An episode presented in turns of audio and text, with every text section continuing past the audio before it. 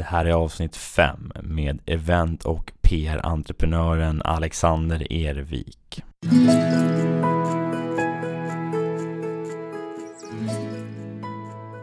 Välkommen till Bli din bästa version.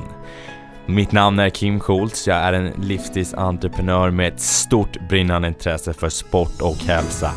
Varje vecka kommer jag att ge er inspirerande personer eller meddelande för att låsa upp er inre bästa version. Nu kör vi!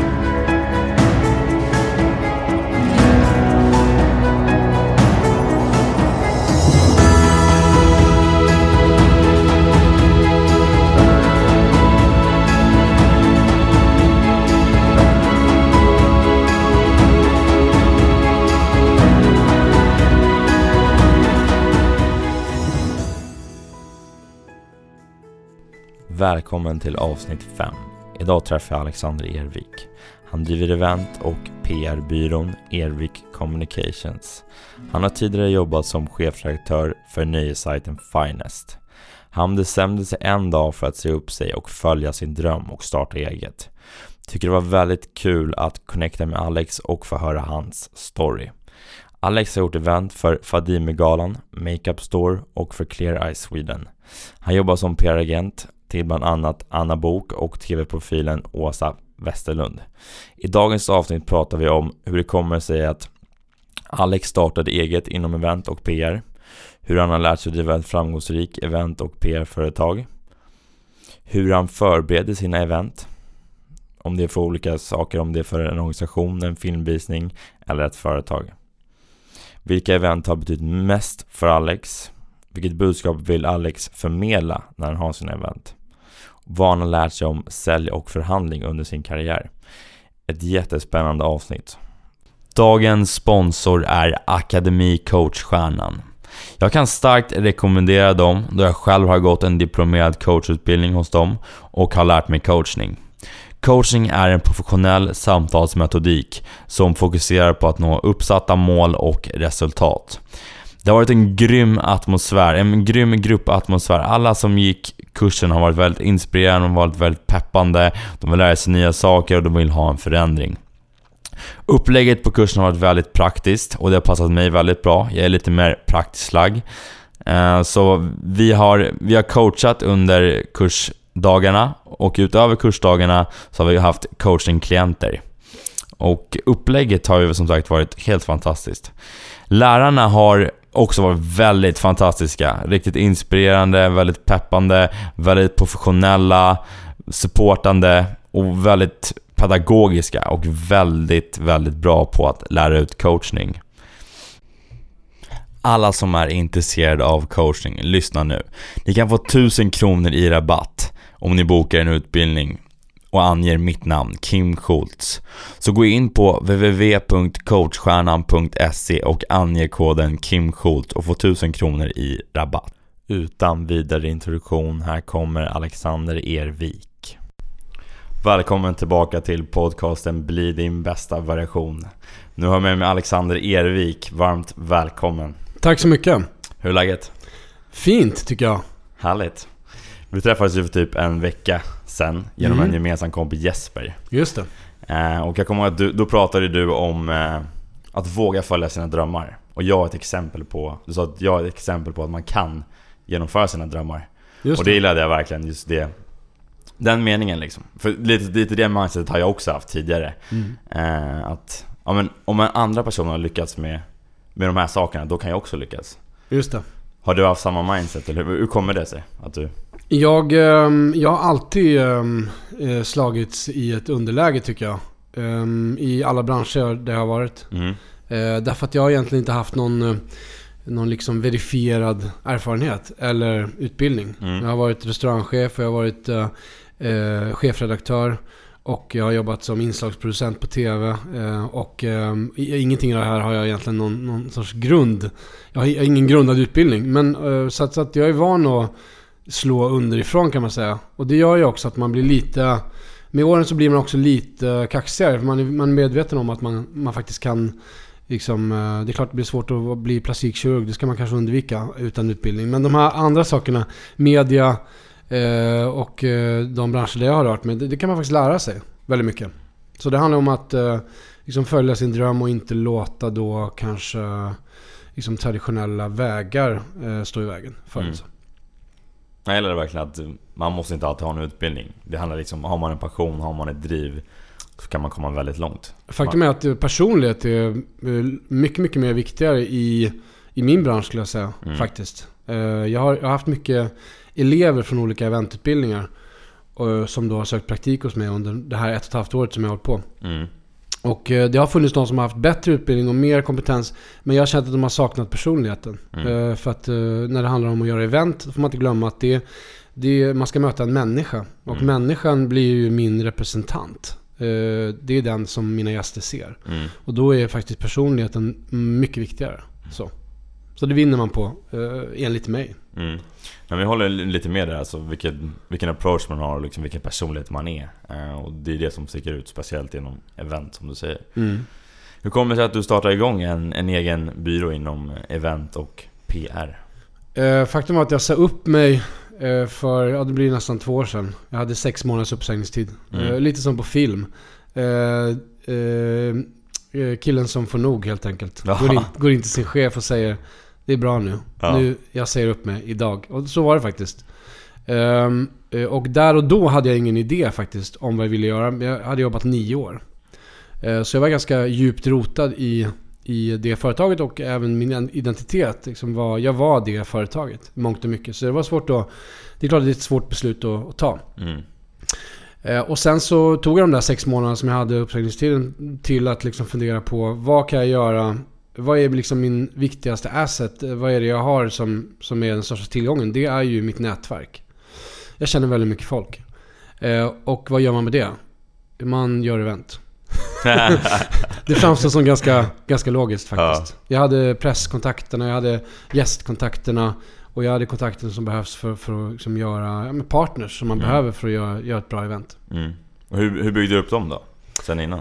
Ehm, det har jag gjort. Jag jobbade ju på en ehm, sajt eh, som fokuserar på bloggar och sociala medier. Mm.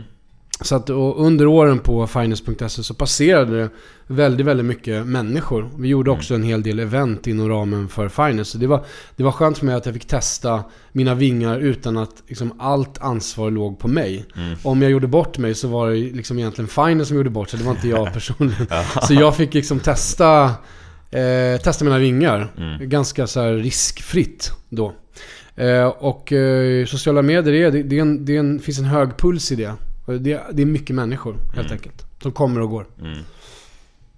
Uh, men hur, vad var din största lärdom? Vad lärde du dig från just Finest? Åren där, vad skulle jag säga? Vad tar du med liksom?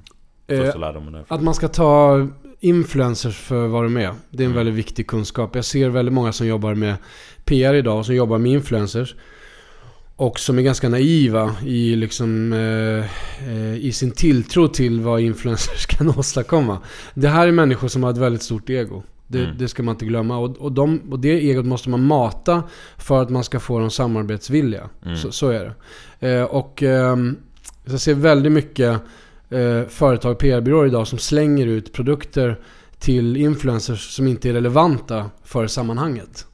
Eh, när man, om jag ska produktplacera hos 10 influencers då måste det vara 10 personer som, som har en publik som den här produkten tilltalar. Mm. Och det ser jag att väldigt många liksom PR-byråer helt planlöst bara slänger ut idag. Mm. Eh, och min kunskap är ju nio år utav att ha lärt känna de här människorna. Jag vet, jag vet hur professionella de är, jag vet hur många besökare de har och jag vet om de gör liksom ett snyggt eller ett dåligt inlägg. Liksom. Så, mm. så, det är väl den viktigaste kunskapen. Jag kan bloggvärlden.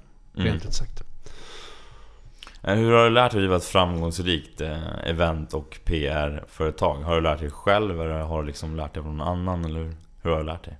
Jag är ganska observant. Så att det, det började med det var att observera. Jag hade också gått på mycket events genom åren. Så jag visste, jag visste vilka luckor jag behövde fylla för att jag skulle bli en intressant uppstickare. Mm. För det hade inte varit någon idé för mig att ge mig ut i en bransch och vara en kopia av eh, någon annan aktör. Eh, därför att då konkurrerar vi om samma jobb. Mm. Så det jag gjorde var att jag försökte, jag försökte titta på vad, vad är det jag borde göra som de andra inte gör. Och det jag märkte var att eh, det skapades väldigt mycket formella event. Eh, men där det, inte, det saknades en festglädje. Det kan mm. jag säga utan att skämmas att det är ett, ett fåtal aktörer på, som kan räknas på en hand. Som gör event som faktiskt är liksom minnesvärda. Resten känns väldigt mycket PR. Och även om det är så att kändisarna är medvetna om att de är där för att de gör PR. Så vill man i så eh, mångt och så mycket som möjligt att inte det ska vara påtagligt under ett event. Utan man ska komma dit, man ska få en upplevelse som man minns. Och, och när man minns det så tar man också med sig positiva associationer till det här företaget. Så alltså, det var väl min, liksom mitt första trick kan man säga. Mm. Sen har jag inte jagat jättemycket av de här prestigejobben som alla andra pitchar på hela tiden. Utan jag har hittat på egna idéer och sen har jag hittat min kund. Och det har gjort att jag har kunder som ingen annan kan lokalisera. För de jobben finns inte. Så det var väl mina, mina två vinklar. Sen har jag det här med sociala medier, att jag kan det bättre än de andra faktiskt. Mm. Så att jag vet hur man kan jobba effektivt och få ett bra resultat för, för kunden. Mm. Uh, vilket event har betytt mest för dig? Uh, Fadimegalan. Fadimegalan. Den gör jag för tredje året mm. nästa år. Uh, och inte av ekonomiska skäl, för den tjänar man faktiskt inte en krona på. Det, allting mm. är pro bono. Ah, okay. Men det är ju, dels är det ju ett bra, det är en viktig fråga framförallt. Eh, och eh, man behöver bara läsa tidningarna så ser man att det finns eh, fler och fler fall av, av hedersbrott nu. Eh, såklart, eftersom vi har väldigt mycket mer människor i Sverige som kommer från andra bakgrunder. Så det, mm. det, det, är självklart att det, att det ökar. Och därför behövs ju Fadimigalan väldigt, eh, i högsta grad. Sen så är det ju såklart ett fönster mot eh, liksom politiker. Det är, för, för någon som jag ser är det också ett utmärkt tillfälle att presentera mig och liksom min kompetens. Mm. Så för människor som normalt sett inte skulle gå på något av mina andra event. Mm. Så. Uh, vilket, vilken budskap eller känsla vill du förmedla uh, när människor går ifrån dina event? Uh, att man stannar lite längre än vad man hade tänkt. Mm. och det är ganska vanligt. Ja. Folk säger så här, jag skulle bara hit och ta en drink och sen gå hem. och det, det, är väldigt ofta så, så slutar det med att folk stannar tills eventet är slut. Mm. Vilket jag ser som ett väldigt gott betyg. Ehm, jag vill också att man ska känna att, ehm, och jag är ganska noggrann med när jag väljer ut kunderna. För eh, det är ju så att man tackar inte ja till alla event. Det gör man faktiskt inte. Eh, till och med, även fast det är frestande att göra det, när man är ny. Eh, om jag inte tror på produkten, för mig handlar PR om att liksom skapa ett konfettiregn och sen så ska det kunna få organiskt liv. Om jag tittar på en produkt eller en tjänst och jag känner att jag kan göra PR för det här i ett års tid. Den kommer ändå inte få något eget liv. Då brukar jag tacka nej. Så jag vill att gästerna ska komma och känna att man har fått med sig någonting som man tycker är bra. Mm. Det känns väldigt viktigt. Uh, för annars så blir ju jag mindre och mindre trovärdig om jag bara tackar ja till saker för pengarnas skull. Uh, även fast jag inte tror på produkten. Så.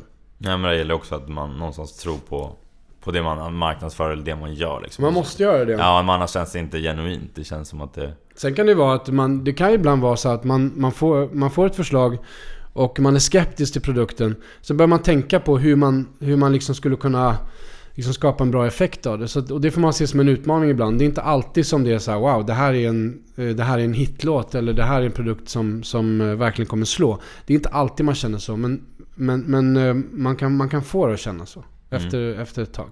Så man får ge lite tid också. Känna på det. Ja men precis. Det, jag gillar det också. Alltså man kan se det på olika sätt liksom. Att man, man kan vara skeptisk i början men sen kan det ju trots allt bli någonting bra. Ja men det måste lossna. Mm. För mig är PR att det liksom lossnar. Det känns som att man hittar en ventil. Mm. Eh, och, och sen lossnar det. Och då, då får man idéerna liksom. Mm. Så, så, så idéerna kommer inte alltid omedelbart. Mm. Under din karriär, vad, vad har du lärt dig om eh, om sälj och förhandling? Ja, jag är en väldigt bra säljare faktiskt. Jag är bra på att prata. Mm. Um, men jag, min övertygelse är att man ska vara så ärlig som möjligt faktiskt. Uh, jag har alltid försökt att, att, att, vara det. Jag vill inte sälja någonting uh, som uh, köparen sedan uh, ångrar. Liksom. Mm. Det känner jag är jävligt viktigt. Förlåt att jag svär. Kanske inte får göra det i, i den här podden. Um, man vill inte vara, jag vill inte vara en bilförsäljare. Mm. Så. Jag vill, jag vill sälja en bil som, som rullar ett tag. Mm. Lite så. Och det, alltså det tycker jag, om man vill ha en lång karriär så ska, om man liksom, om man vill sprida ordet om att man är en person som någon kan lita på. Då, då ska man hålla sig så nära till sanningen som möjligt. Sen är det klart att, att man måste liksom ha Man måste liksom ha lite kreativa idéer. Och det är kanske inte alltid så att det, det landar i exakt det som man har liksom sålt in. Men så nära sanningen som möjligt. Mm. Det är viktigt. Uh, vad behöver du lära dig för att ta det till nästa nivå? Jag behöver... Um, jag har ju fortfarande då haft turen att jag inte har behövt pitcha så många jobb. Utan jag har, eller jag har, jag har inte behövt pitcha för så många jobb som finns på marknaden. Utan jag har hittat egna jobb. Mm. Och eh, jag märker att nu behöver jag... Jag behöver ge mig ut på mediebyråerna och jag behöver ge mig ut eh, till filmbolagen och till skivbolagen och berätta att jag finns. Många av dem har jag jobbat med sedan tidigare eh, på Finest. Men de vet inte riktigt vad jag gör idag. Så det, och det är liksom... Eh, för att kunna nå nästa nivå så måste jag, måste jag göra det mer, helt enkelt. Så pitcha dig själv alltså? Kanske ja, exakt. Lite din... Precis. Ja, Utmana okay. de andra mm. eh, festfixarna lite grann. För det har jag faktiskt inte gjort. Mm. Jag har än så länge bara pitchat på ett jobb eh, som jag vet att vi var många om. Mm. Um, I övrigt så har jag fått jobben till mig. Eller jag då har, har sökt upp jobben helt enkelt själv. Mm. Eh, så det, det behöver jag göra för att ta mig till nästa nivå. Det handlar ju också om att eh, för att liksom kunna bli en, för att kunna bli en, en, aktör som räknas så måste man ju Måste man få de där jobben. Mm. Man, vill, man vill ha Rockbjörnen. man, man, kommer aldrig få Elgalan för det har Bindefeld haft i, i 20 år. Men, men det finns eh, många sådana jobb som, som kan göra att jag i branschen gör ett annat avtryck. Helt mm. enkelt. Så det är väl nästa, nästa steg. Mm. Och dit är jag på väg nu. Mm. Kul. Va, om du fick 60 sekunder uh, och får säga ett inspirerande meddelande. Uh, eller ja, 60 sekunder och få, få säga vad du vill till nyblivna uh, eventstudenter. Vad skulle du säga till dem? Eh, försök att göra någonting annorlunda som mm. inte har gjorts. Eh, de flesta branscher så, så har aktörerna eh, vilat sig lite på som man alltid har gjort. Det kan vara kvalitativt och det kan vara, och det kan vara proffsigt. Men det är en repetition av det man tidigare har gjort i alla tidigare år. Så jag tror att eh, eventbranschen behöver nya, fräscha, lite galna idéer. Mm. Faktiskt. Så att, så att, våga vara, gå utanför boxen. Det är en sån här klyscha som man säger. Det här är mer än 60 sekunder tror jag. Men, men vi kör. Det är ingen fara. Kör på. Eh, det här med att gå utanför boxen. Eh, det har liksom blivit lite devalverat. Det handlar ju om att göra någonting som folk absolut inte förväntar sig. Och ändå inte komma för långt bort från kärnan, det vill säga produkten eller tjänsten man ska marknadsföra. Mm. Eh, försök vara lite mer tokig, därför att det, det är vad branschen behöver. Faktiskt. Mm. Eh, vilken sak är du mest stolt över som ingen riktigt vet om? Oj, det var svårt. Vilken sak är jag mest stolt som, som ingen riktigt vet om? Ja. Ja, i och för sig. Det är ju... Ja, men det är ju, jag jobbar ju en del faktiskt. Det här sista ett och ett halvt året har jag jobbat en del med eh, krishantering. Okay. Eh, både för kända människor och i ett fall då eh, en, eh, en affärsman som hamnade, hamnade i ett drev. Och mm. jag hjälpte honom mediamässigt att eh, förflytta fokus. Mm. Och det är jag väldigt stolt över. Men det är också den typen av kunder jag aldrig pratar om. In, inte i detalj i alla fall. Mm. För det hela poängen med men det arbetet är att det ska ske i det dolda. Mm. Men det är jag väldigt stolt över. För för det, det är ju ingen som vet att det, att det är mitt verk. Mm. Ja, nej, men, nej, jag hade ingen aning om det heller. Så. Nej, precis. Nej. Uh, jag såg en film i, uh, igår på Netflix om en kille som heter Roger Stone. Som ligger bakom Donald Trumps. Eller han har, han har liksom regi, regisserat Donald Trumps politiska karaktär. Mm. Uh, och jag är han är en ganska elak person och lite cynisk och så här. Jag är inte alls lik honom. Men det arbetet är det som jag tycker är absolut roligast faktiskt. Mm. Um, för, för det, det, påverkar verkligen. Uh, och, och utan att man faktiskt kan ta åt sig äran för det.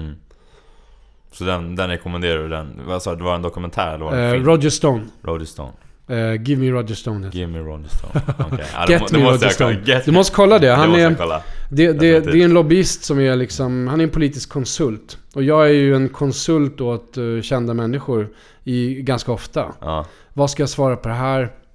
Hur ska jag ta mig ur det här? Ska jag vara ärlig? Ska jag förneka? Så det är sådana mm. frågor jag svarar på ganska ofta. Mm. Ja, förneka allt. Mitt standardsvar. Deny till you die. mm. Vem har varit den mest inflytelserikaste, inflytelserikaste personen i ditt liv? Ja, det är ingen så här mediaperson faktiskt om jag ska vara ärlig. Utan det är ju en... Jag har en, en svenska lärare eh, som heter Karin Hedengård. Jag brukar mm. alltid nämna henne som ett standardsvar. Mm. Eh, hon, var min, eh, hon var min mentor i gymnasiet. Och, eh, och hennes idéer har liksom fortsatt att vara det. Eh, även i vuxenlivet. Mm. Så att eh, jag säger Karin Hedengård på mm. Solbergaskolan. Ja, stort. stort tack till henne. Ja, verkligen. Men, vilken var den största läxan som hon har lärt dig? Nej, men hon, lär, hon lärde mig att jag, jag, att jag har mycket bra att komma med, men att jag måste lära mig att sammanfatta. Mm. Det är så. Eh, och det här var ju framförallt eh, om skrivande. Men det, i och med att väldigt mycket av mitt jobb, och, jag menar jag är kommunikatör. Så att det, det, det kan jag absolut använda i mitt eh, dagliga arbete. Att jag kan ha massor med bra saker att säga. Men jag måste på något sätt hit, eh, liksom lära mig att, att götta ner det till någon sorts, eh, liksom, någonting med mer kompakt. Mer kompakt, ja. ja. Så, så, för idag handlar PR om också om att få folk att, att titta och reagera på några sekunder. Mm. Eh, det är jättesvårt. Det, det, är inte alltid man lyckas. Men det är det man måste sträva efter. För det är ingen som har tid att titta en minut idag mm. på ett videoklipp. Utan du har mellan 10 och 30 sekunder. That's it. Så att uh, hennes sammanfattningsläxa har ju, har ju den, It's haunting me. Mm. Men det är bra. Jag hör hennes röst i bakgrunden så här. Du, du är jättebra. Det är en, på den tiden hade vi 5 plus. Mm. Vi hade 1 5 i betyg. Mm. Och jag fick alltid 5 plus på mina liksom, um, Eh, på mina uppsatser i svenska. Men hon sa att det är 5 plus. Hon bara, jag skulle kunna ge dig 55 plus, men det är för långt. Aha, så, så det, det, det, det, fick jag alltid höra. Ja. Så. Så korta ner alltså? Korta ner. Korta ner. Och, och, och liksom försöka göra det bra på hälften av det du gör. Mm. Mm. Har du någon kontakt med henne idag? Ja, absolut. Eh, varje vecka. Framförallt på Facebook. Så, att, um, så vi, vi har hållit kontakten. Ja, vad ja. kul. Mm. Vilka är dina dagliga rutiner? Har, liksom, har du några morgonrutiner? Har du några dagsrutiner? Har du några kvällsrutiner? Eh, jag försöker vara i säng klockan 10 varje kväll. Mm. Det tycker jag är viktigt. Mm. Jag försöker verka efter att ja, men, viktiga sakerna i mitt liv förutom för att jag ska kunna göra ett bra jobb. Det är att jag får tillräckligt med sömn mm. och att jag tränar. Mm. Och det kan, det kan ha blivit en fix idé just träningen. Men jag går upp och tränar varje morgon. Uh, och det kickar igång liksom mitt, uh, min hjärna. Mm. Uh, så det tycker jag är extremt viktigt. Sen är jag lite, så här, lite buddhistiskt lagd också. Så jag mediterar lite ibland. Ja, coolt. Det gör jag med. ja. Vad, hur gör du då? Ja, men jag, jag försöker att... Och det här låter ju så flummigt när man ska försöka förklara för någon annan. Men du fattar ju, för du har själv gjort det. Det handlar om att försöka koppla bort... Liksom, det handlar om att försöka koppla bort allting runt omkring. Mm. Att bara befinna sig i liksom... I nuet och det är jättesvårt i början. Men jag, jag har hittat uh, liksom en form som funkar. Det kan mm. vara alltid från 10 till 30 minuter. Mm. Det beror lite på. Mm. Uh, och vissa dagar så är det ju som att när man har mycket tankar i huvudet så då är det som en som autobahn. Det är, mm. jättes, ja. det är jättesvårt att, att stoppa de där bilarna. Ja. Uh, men man lär sig. Mm. Så. För jag tror att det, det farligaste för människor idag som blir utbrända och som, liksom, som känner sig väldigt stressade. Det är att man inte kan filtrera de här sakerna. Så att vad man än gör under en dag så, så gör man det tillsammans med allt annat som man har i sitt huvud. Mm. Så att, och det är också någon form av meditation. Att när man ska se en film, att försöka koncentrera sig på handlingen. Mm. Och, då, och då får man faktiskt, det kommer in tankar som rör andra saker. Och då får man lyfta ut dem helt mm. enkelt. Och det där är en övningsfråga. Men den har hjälpt mig jättemycket. Jag har fått bort stresssymptom som hjärtklappning och mm. svårt att sova och sådär. Eh, genom att öva mig på det. Mm. Mm. Ja, coolt att höra att det, att det har hjälpt dig liksom. Det har fungerat för mig också väldigt kraftfullt. Så eh, kul att vi har lite liknande erfarenheter. Ja, men jag tror det är viktigt om man ska... Men annars gör man slut på sig själv. Mm. Faktiskt. Om man mm. inte kan landa i, i ögonblicket någonsin. så. Mm. Ja, men jag håller verkligen med om man inte kan. Då kan man ju aldrig kunna njuta. Alltså om man inte är någonstans i nuet. Ja, men man njuter inte man... av någonting då. Nej. Faktiskt. Eh, det handlar om att vara närvarande, eller ge varje ögonblick liksom en, ett eget eh, fokus. Mm. Så. Vilken är din största utmaning just nu, skulle du säga? Eh, den största utmaningen är ju att jag har väldigt duktiga konkurrenter. Mm. Det är ju så. Jag har gett mig in i en bransch där vi kanske har tio stycken. Varav jag då enligt Hänt i veckan förra veckan räknas som en av dem. Mm. Så det är kul. Cool. Men, Ja, jag såg det. men vi är tio stycken som, som då räknas som festfixarna i Stockholm. Ja. Problemet är att de är väldigt duktiga. Så att nu har jag tagit mig in i det här liksom vargnästet. Mm. Nu ska jag liksom försöka mäta mig med deras prestationer. För just nu är jag en uppstickare. Och eh, det farliga är att man kan bli en uppstickare och sen så kanske man inte blir något mer än en uppstickare. Mm. Så utmaningen är att folk i min bransch är väldigt duktiga. Mm. Ska vi säga. Men jag är ju envis och eh, eh, jobbar hårt. Mm. Så det ska gå. Det tror jag. Absolut. Du, du är väldigt driven. Förresten, vad, vad någonstans driver dig? Jag tänker liksom Oftast har jag märkt eh, Och även lite från egen, egen erfarenhet liksom man, man drivs av någonting mörkt som hänt tidigare. Har du något sånt mörkt som ligger i ditt, eh, ditt, ja, men ditt förflutna? Eller vad driver dig idag liksom? Ja, men för mig är det, är det, handlar allt om revansch. Mm. Jag har också en, liksom en em, problematisk eh, barndom. Där jag, jag hade en styvfar som inte alls var snäll. Både fysiskt och psykiskt. Att, och det, Mm. det är klart, det hade jag kunnat bearbeta. Men jag har, på sätt och vis har jag tyckt om att det är en drivkraft. Mm. På något sätt. I början så handlade det ju om att jag skulle visa för honom att jag inte alls var värdelös. Utan att jag faktiskt kunde göra massa saker. Och- Och när jag hade tyckt att jag hade bevisat det för honom.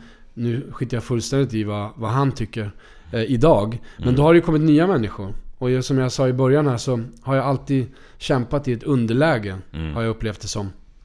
Så för mig handlar det alltid om att motbevisa de som, eh, som säger att man liksom inte är tillräckligt bra. Mm. Och det var så i början när jag började med event. Och då var det några av de här aktörerna. Väldigt många var, kom fram och eh, dunkade mig i ryggen och sa vad kul att du, att du också eh, gör event.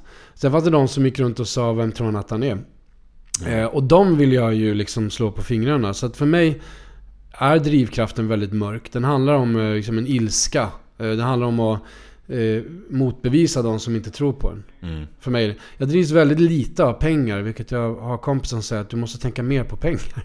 Men för mig är pengar eh, alltid varit sekundärt. Mm. Faktiskt. För mig har det handlat om att eh, bevisa. Så. Så det där mörka kan jag... Jag har förlikat mig med att det också ger en massa positiva saker Mm. till mitt liv. Jo men exakt, det, det är någonstans utmaningarna som formar oss. Jag tror alla har en ryggsäck. Alla har ett förflutet, alla har någonting jobbigt i livet. De Ja. som inte säger det, enligt mig så ljuger de. Eh, det tror jag, alla har någonting jobbigt bakom sig. Eh, och det är någonstans tror jag, det är oftast det som får en... Det är utmaningen som gör att man växer. Det är Ja. där man växer, i det jobbiga, det är där man växer någonstans. Så ja, jag tror att alla har, någon, alla har, tuffa, alla har liksom utmaningar. Det tror jag. Jag tror det går hand i hand med att man, att man vill vara framgångsrik. Det, det, det utgår från någonting, tror jag. Mm. I de flesta fall. Mm. Det är bara att titta på de excentriska entreprenörer som finns. Väldigt många av dem har haft taskiga barndomar. Eller de har liksom, vissa blivit mobbade. Så här, det, det, det finns en, en drivkraft i, Mm. i att uh, överbevisa andra. Liksom. Jo men precis. Som aldrig går ur tror jag. Den, den, den, det blir som en del utav vår, av vår själ Mm. på något sätt. Mm. Nej men jag håller med, jag tror verkligen, jag tror verkligen Man är nästan rädd för att den ska försvinna. För vad händer då? Ska man nöja sig då? Exakt. Och jag är livrädd för att jag ska bli nöjd. Mm. För för mig är det liksom ett... eh, Ja, för mig är det ett tillstånd som är, är obekant. Mm. Så. Vad, vad är din vision idag? Vad är din vision? Vad är din dröm? Eh, min dröm är... Min dröm är nog... Jag ser eventen som en, som en, en, som en pusselbit på vägen till någonting annat. Jag vill framförallt jobba med personlig PR. Mm. Jag tycker det är jättespännande med förändring. Um, pratar man med folk uh, ute i landet så, så säger nog de flesta så här, men ränderna går aldrig ur zebran, folk, de flesta förändras inte. Jag är tvärtom. Jag är övertygad om att alla kan förändras. Ehm, och jag tycker det är synd att så många människor väljer, för det handlar ju om, om ett val. Mm. Väljer att inte förändras. Utan man är kvar i samma mönster. Och man är kvar i samma beteende och uh, liksom rutiner som alltid har varit. Så, så är det tyvärr, att väldigt Mm. många är. Och, och, och jag, när det gäller just då underhållningsartister eller kändisar som jag ofta jobbar med. Så kan det vara så att man, man, man måste förnya sig. Mm. Mitt, mitt viktigaste verktyg i, för att jobba, att jobba med PR, det är förnyelse. Eh, och, och, där tror jag det finns väldigt mycket att göra. För väldigt många artister och skådespelare som har, har en bra karriär, men den har hamnat på någon sorts... Um, den, den har liksom... Uh, den har liksom landat i någon sorts mellannivå. Där man inte kommer vidare. Och det man inte förstår då är att man måste göra någonting nytt. Mm. Man måste göra någon form av förändring. Så jag hoppas att jag på heltid ska kunna jobba med att eh, dels lyfta fram nya stjärnskott men också ge liksom, gamla stjärnskott nya karriärer och nya möjligheter. Mm. För det är det som jag brinner för faktiskt. Mm. Är det någon så speciell person som du verkligen vill jobba med? Någon som du liksom har tänkt som du Uh, jag tycker det var jävligt spännande att jobba med Mikael Persbrandt faktiskt. det är klart. Även om jag inser att det skulle vara en utmaning. Mm. Men jag... Uh, alltså det, det är jättemånga jag kan säga. Jag är väldigt glad för att jag, jag ska påbörja ett samarbete här med en ag agenterna i Stockholm. Uh, som jobbar med skådespelare. Mm. Och ska jobba med en kille som heter Christian Hillborg. Som är med, bland annat varit med i Last Kingdom på BBC. Mm. BBC 2. Och han har varit med i Innan vi dör och Snabba Cash. Och han är en riktigt, riktigt duktig skådespelare som inte svensk media har plockat upp riktigt än. Och, och det kan så engagera mig, för jag vet att det finns någonting där. Mm. Och svensk press kan vara lite så att man hellre gör någonting på någon som har varit med i Mello sju gånger. Mm. För att det, folket i landet känner, känner till dem. Mm.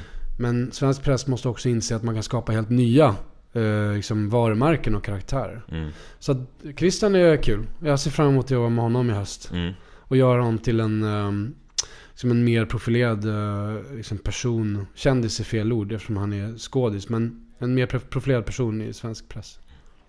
Mm. Mm, kul. Vad, vad skulle du säga, uh, vad har du lärt dig mest från när du startade ditt företag? Uh, att, um, de, att köparna har väldigt lite tid. Man har väldigt lite tid på sig att pitcha en bra idé. Mm. Faktiskt. Mm. Eh, man, man måste vara förberedd. Mm. Eh, så att eh, det gäller att ha de här hisspresentationerna. Liksom, det är Donald Trumps tror jag faktiskt. Mm. Man ska kunna göra presentation från våning 20 ner till bottenvåningen. Mm. så det får man öva sig på. Ja. För det är liksom den tiden man har. Det är en stressad bransch. Den, också liksom mediebranschen och de som köper den här typen av tjänster, de, de har väldigt lite tid. Mm. De lyssnar kanske i några sekunder och då måste du ha fått deras uppmärksamhet. Mm. Så det, det har jag lärt mig mest tror jag. Att jag måste vara snabbare och uh, verkligen uh, ha, ha, en bra pitch. Mm. Så. Okay. Uh, yes. Uh, hur, hur förbereder du ett event? Ser det annorlunda ut om det är för en organisation, en filmvisning eller ett företag? Eller ser det likadant ut? Det finns vissa mm, bitar som ser likadana ut. Det första man gör är att man gör en, en bedömning av location. Alltså att det finns allting som, som man behöver ha. Mm. Är det vinter så behöver vi ha en garderob till exempel. Mm. Eh, finns det glas? Eh, alltså den, det, det, kan, det kan låta banalt men de här, de här, de här, den här researchen är enormt viktig. Man vill inte stå där i, i november och inse att man har glömt garderob. Mm. För att det inte finns på stället. Nej, det, då sitter man lite i skiten. Så alltså, det, det, det är själva grunden. Eh, och sen så ibland så eh, en organisation som Fadimegalan, då har man redan färdiga, liksom, det finns en färdig mall för hur kvällen ska se ut. Nu har jag också jobbat mycket med att tillsätta artister till programmet så, så jag, jag har också varit med och påverkat innehållet. Men i en organisation eller kanske en, liksom, eh, ett mer formellt sammanhang, då kan man inte vara lika kreativ i liksom, sina idéer. Mm. Men annars så är det, är, det ett, eh, är det ett kommersiellt företag, då brukar jag eh, faktiskt eh, sätta mig, och det gör jag oftast själv, ibland med medarbetare, och komma på idéer kring hur vi ska kunna lyfta fram produkten eller tjänsten under kvällen. För det blir på något sätt eh, liksom kärnan i, i det som kunden köper. Faktiskt. Mm. Det är idéerna som, som, som jag säljer på, egentligen.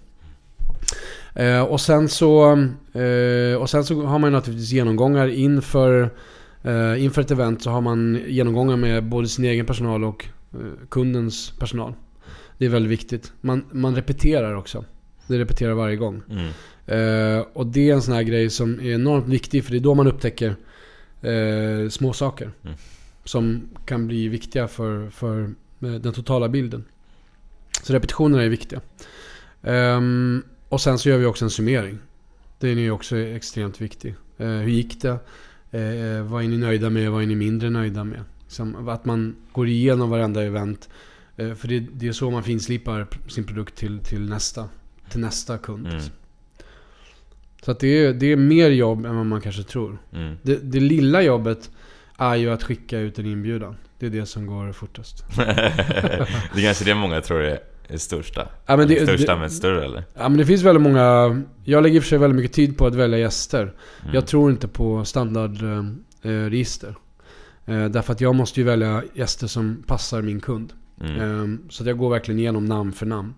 Och ställer mig frågor som Är det här en potentiell konsument? Eller har den här en kanal som ehm, är viktig för min kund? Ehm, och, och det är viktigt. Mm. Så det är väldigt många steg faktiskt. Mm. Mycket mer jobb än vad man tror. Men det är också så här. När man gör event så, så, så, så upplever man ju inte den glädje och eh, entusiasm som gästerna gör. Eh, därför att det, det går så fort. Mm. Det är ofta vanligast att vi har tre timmars event. Eh, Mm. Från start till slut. Eh, och, och det går så fort så att man hinner inte liksom... Eh, sen när man ser bilderna eller man ser någon film. Då kan man kanske ta in liksom känslan så här. Eh, Man är så på alla cylindrar när man är... Ja, när det man är, det är omöjligt att, Ja. ehm, det är omöjligt att vara en del av festen och känna det som gästerna känner. Mm. Det gör man inte. Mm. Det är framförallt ett, ett hårt jobb. Liksom. Mm. Men hur lång tid kan du förbereda dig då? Eh, det beror på, månader. Fadimegalan börjar vi med redan nu och det är ju januari nästa år. Mm. Så att eh, det beror helt och hållet på omfattningen. Mm. Men jag försöker att vara ute i god tid. Eh, och inte göra saker i sista sekund. Så att, eh, och ibland har vi modeller som ska bokas och det är kläder som ska stylas. De här sakerna är beroende av andra människor. Mm. eh, och deras agenda. Så att det kan ju, jag ska säga att minimum, jag brukar inte tacka ja till eventjobb där jag har möjlighet att planera mindre än 6-7 veckor. Faktiskt.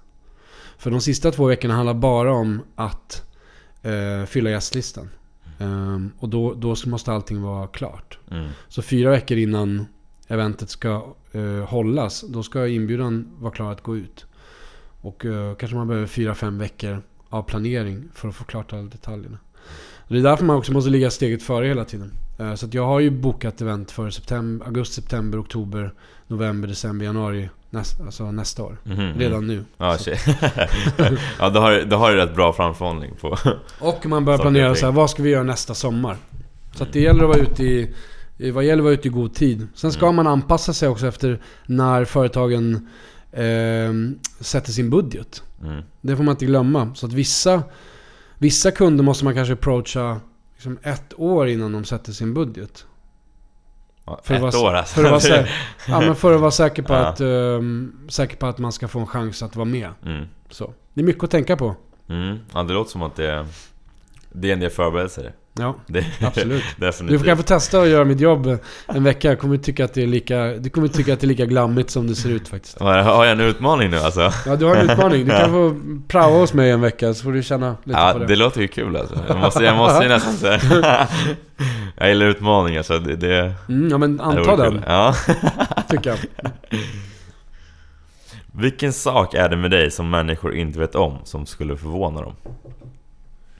Att jag... Um, det är ju nu är inte jobbrelaterat, men att jag brukade att jag sjöng när jag var tonåring. Jaha. Jag hade huvudrollen i en musikal eh, som jag producerade i Arvika. Ja. Eh, och eh, jag spelade huvudrollen i Momo om kampen om tiden. Jag spelade Giggi. Jag sjöng två låtar. Sen har jag varit med i Värmlänningarna också. Och turnerat en Ja. sommar. Och sjungit. Hur var det då?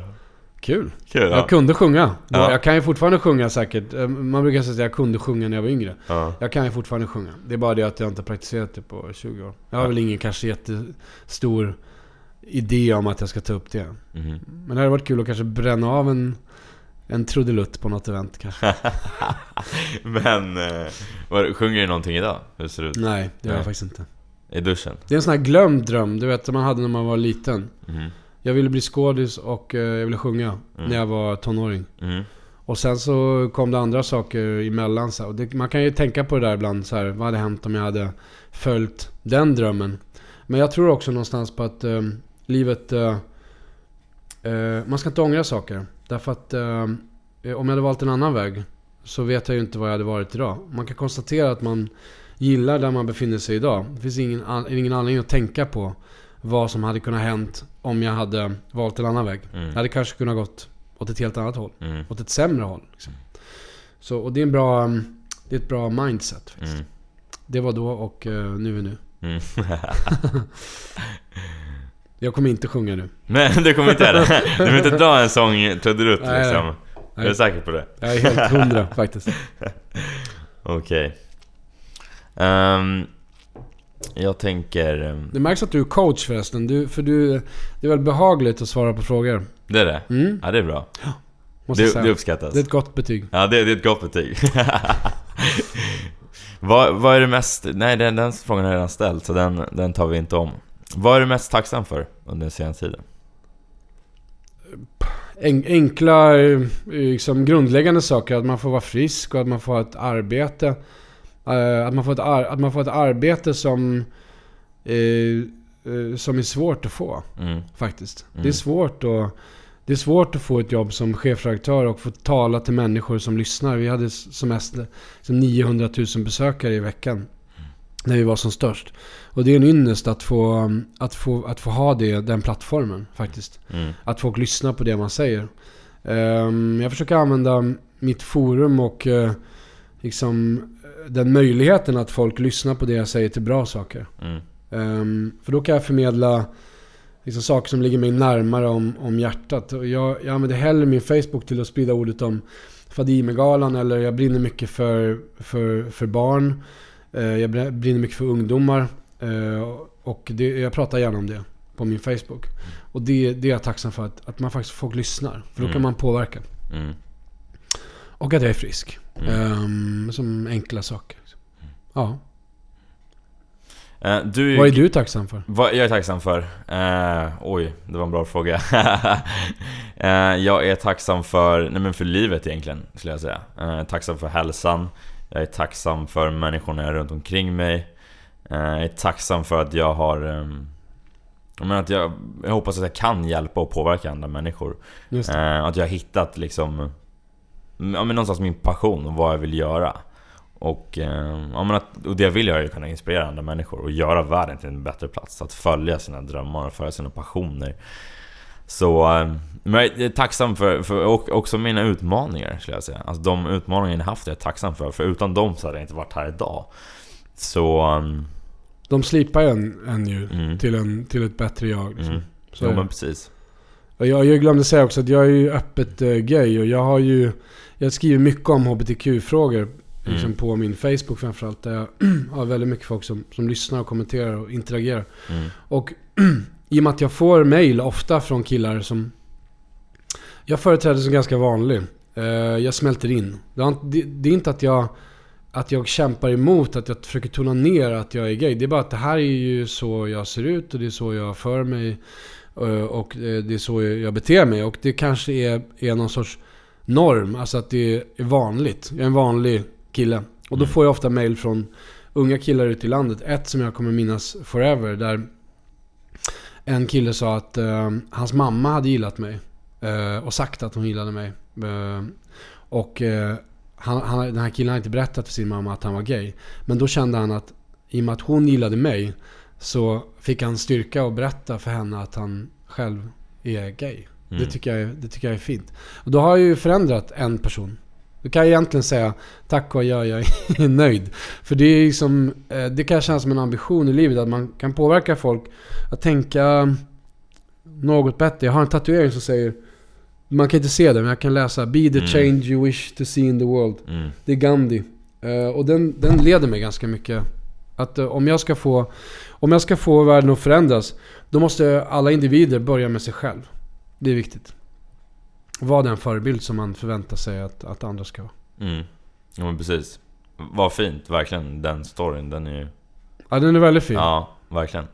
Den... eh, Han hade ja, trodde inte att hon... det blir, ja. Han trodde inte att hon... eh, Han trodde att hon skulle ha svårt för det, men eftersom Mm. hon hade erkänt att hon gillade mig och jag är ju uppenbarligen öppen om, om det så... Mm. Det blev en nyckel för honom liksom. Mm. Ja, jättefint. Nej, men jag tror att många kan ju ha svårt att komma ut med det. Alltså, speciellt som man är så ny i alla fall. Det kanske finns vissa som har hållit inne i flera år. Eh, och inte få vara samma mot sig själv och inte berätta för, för sina nära liksom. Och, och få kunna vara den förebilden för honom. Det är liksom... Ja, stort. Ja, det är väldigt stort. Um, den här frågan heter uh, Tre sanningar. Heter den. Mhm. Uh, det är flera, flera år framöver. Och det är din sista dag på jorden. Du har gjort allting du vill göra. Du har hållit de eventen du har velat hålla i. Du har träffat de PR-folken som, du vill, som du vill jobba med. Du har um, påverkat de människorna du kan påverka. Och eh, du får en penna och en papper som du får lämna kvar till, till världen och till din familj. Tre sanningar som du skriver ner. Vilka tre är de sanningarna? Oj, vilken svår fråga. Eh, den ena är och för sig att jag skriver ett brev till min mamma och säger du är förlåten, säger jag. Jag har en väldigt problematisk relation med min mamma. mm, Och eh, vi har egentligen ingen relation. Det är väldigt personligt. Men, eh, men det skulle jag göra. För det skulle jag inte vilja att... ehm, ja men det skulle jag inte vilja ha o... Jag skulle inte vilja lämna det liksom um, ohanterat. Så. För det tror jag att jag skulle gräma mig för. mm, Ehm, sen så skulle jag ha tre sanningar. Hmm. Jag skulle... Jag skulle vilja att eh, folk vågade mer helt enkelt. Att man, så här, eh, att man ska inte leva i relationer, vara kvar på jobb eller ha kompisar som man inte trivs med.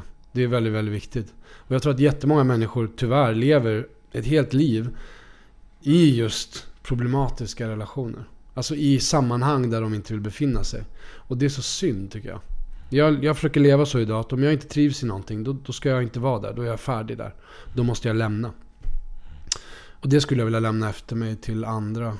För det är ju en livstragedi.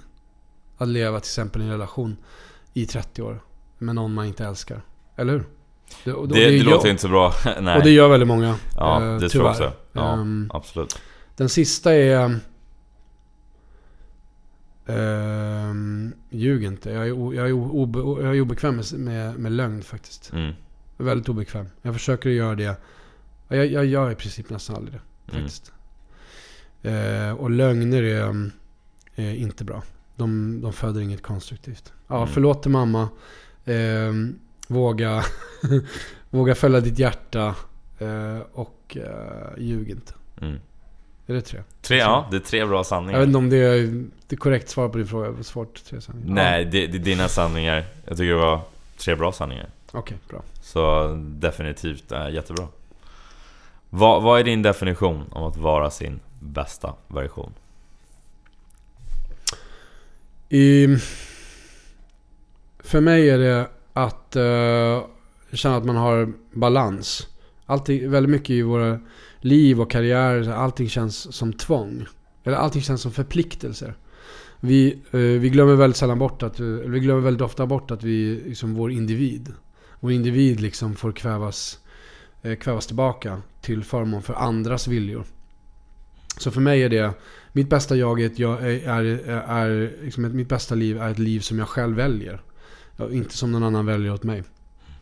Och det tror jag, där tror jag väldigt många ska kunna förändra just karriärmässigt. Det finns så mycket duktiga människor eh, där ute som nöjer sig med den här chefens och ibland den här inkompetenta chefens eh, ryggdunkningar. Mm.